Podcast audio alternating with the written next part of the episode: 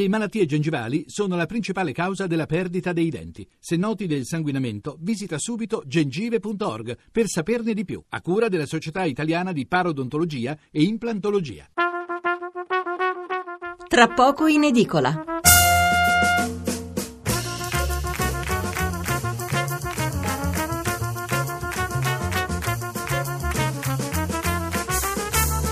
Buonasera da Massimo Cecchini, benvenuti a Tra poco in edicola, la prima rassegna stampa del giorno di Radio 1. Lo ripeto anche questa, sta- questa sera Stefano Mensurati si è preso qualche giorno di riposo, quindi tornerà con voi lunedì. Rimarremo insieme fino a venerdì. Oggi sui quotidiani si parla molto di flessibilità nei conti pubblici. L'Unione Europea ha accettato le richieste del governo che dunque potrà sforare nel bilancio e investire un po' di più a patto che poi tutto torni regolare nel 2017.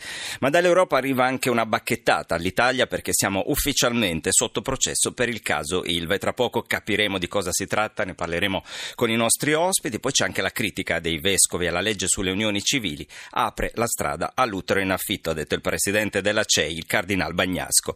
Noi appunto parleremo invece di Ilva, di inquinamento ambientale, di dissesto idrogeologico e poi anche di terrorismo perché dagli Stati Uniti è passata solo in Senato il via libera alle cause di risarcimento in merito all'11 settembre nei confronti dell'Arabia Saudita. Se volete chiamare chiamarci, il numero verde è 800 05 0578. Se invece volete inviarci un messaggio sms potete farlo partecipando alla trasmissione al 335 699 2949. Iniziamo subito con le aperture, con i titoli principali dei quotidiani che saranno tra poco in edicola. Ovviamente grande spazio è alla notizia che arriva dall'Europa, Repubblica apre così, l'Unione Europea più flessibilità all'Italia, ma nel 2017 servirà uno sforzo.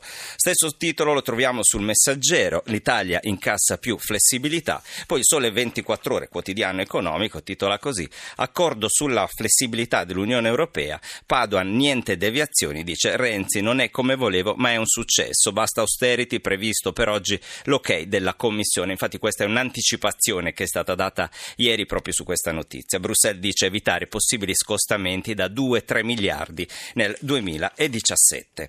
Flessibilità anche in prima pagina sull'unità con un titolo titolo che si prende un po' gioco dei tedeschi che sono sempre stati contrari a questo e scrive Auf Wiedersehen, austerità. Primo segnale dall'Unione Europea, via libera la flessibilità per 14 miliardi per il 2017, deficit dell'1,8%. Renzi dice bravo Padoan, è meno di quel che avrei voluto ma è importante per il Paese. Ernesto Auci scrive Se l'Europa fa l'Europa, questo è il titolo dell'editoriale, e sull'unità scrive Finalmente, dopo molti mesi di trattative, forse troppi, l'Europa riconosce all'Italia quella flessibilità richiesta per i conti pubblici del 2016 e ancora più importante per il prossimo anno.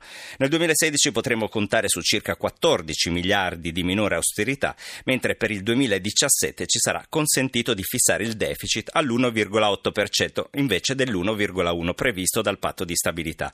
In pratica questo ci consentirà per quest'anno di procedere sulla strada intrapresa senza problemi di correzioni in corso d'anno e per il prossimo di fare piccoli aggiustamenti dell'ordine di 1,5 miliardi rispetto a quanto già previsto dal governo nel DEF, che è il documento di economia e finanza, a meno che non si vogliano fare ulteriori provvedimenti di riduzione delle tasse o di aumento del welfare, ad esempio per le famiglie con i figli.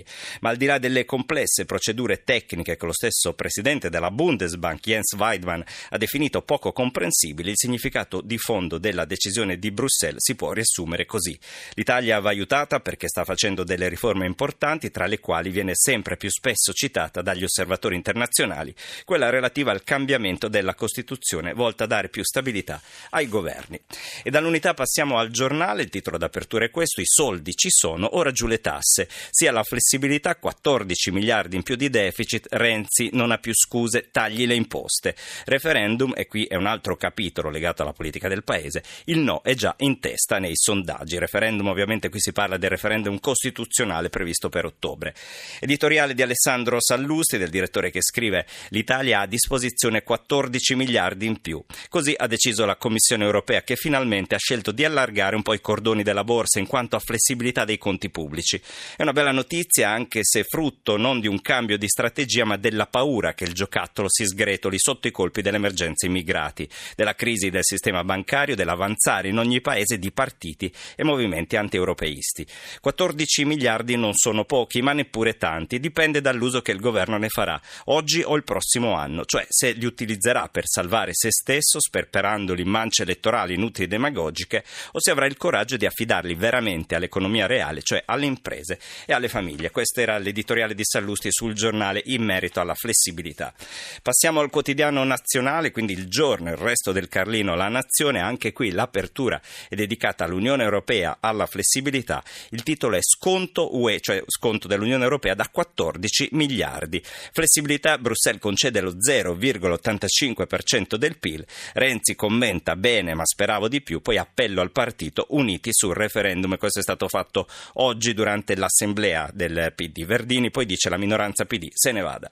Il commento è di Giuseppe Turani che parla di spintarella europea riferita alla concessione sulla flessibilità. Scrive Turani nel suo editoriale il risultato netto della trattativa Roma-Bruxelles è che quest'anno ci lasciano fare debiti per 14 miliardi di euro in più rispetto a quello che avremmo dovuto fare. C'è però una contropartita. Nei prossimi due anni dovremo fare i bravi, cioè stare un po' più attenti ai nostri conti. Questi 14 miliardi dovrebbero servire a stimolare la nostra crescita, ma basteranno, si chiede Turani. Tutto serve, ma si può dire senza offendere nessuno che sono pochini, siamo vicini all'1% del nostro PIL. Questi soldi messi nell'economia certamente una spinta riusciranno a darla, ma non credo che sarà una cosa molto eccitante. E infatti se poi andiamo a guardare le previsioni che circolano sull'Italia siamo sempre lì, intorno all'1% di crescita, nel senso che se la congiuntura internazionale non farà scherzi, riusciremo ad avere qualche decimale in più. In caso contrario dovremo registrare decimali in meno. Altro titolo dedicato alla flessibilità è quello dell'opinione, una flessibilità a caro prezzo, titola l'opinione, la Commissione europea concede all'Italia una parte della flessibilità richiesta, ma chiede in cambio una seria azione di riduzione del debito pubblico.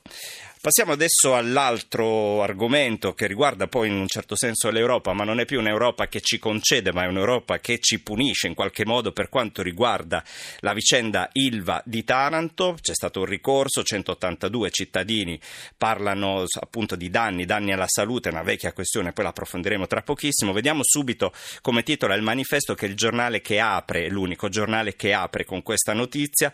Veleni di Stato, c'è la fotografia dell'impianto Ilva di Taranto e scrive il manifesto, Italia sotto processo per l'Ilva, la Corte europea di Strasburgo, lo Stato non ha protetto la vita e la salute di 182 cittadini di Taranto dagli effetti negativi delle emissioni del siderurgico, mentre si, ge- si celebra in Puglia il processo Ambiente svenduto per Lega Ambiente sono 7 milioni gli italiani a rischio tra frane e alluvione. Questo è un altro rapporto sul dissesto idrogeologico parleremo anche di questo nella seconda parte del programma dopo il giornale radio dell'Una. Ancora avvenire processo europeo per l'inquinamento dell'Ilva di Taranto, non tutelata la salute di 182 cittadini, scrive il quotidiano della CEI, della Conferenza Episcopale Italiana.